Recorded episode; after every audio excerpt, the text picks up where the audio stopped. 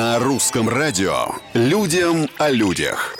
Привет, с вами Петр Кузнецов и необычные истории жизни обычных людей. Египтянка, 43 года, притворялась мужчиной на работе и получила премию. Хитрюга трудилась на стройке, но не пирамиды строила. Дело в том, что после смерти мужа наша героиня осталась без денег, а на руках еще и годовалый ребенок. Что делать?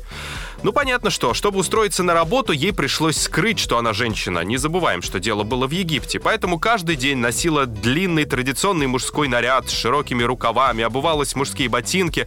В общем, женщина работала на погрузке кирпича и цемента, принимала участие непосредственно в строительстве офисных зданий. И притворяться так ей удавалось в течение 43 лет. Когда тайна раскрылась, египтянка уехала из родного города, а пару недель назад египетские власти вручили ей награду за идеальное материнство. Кажется, такие случаи называют обманом во благо, нет? Людям о людях.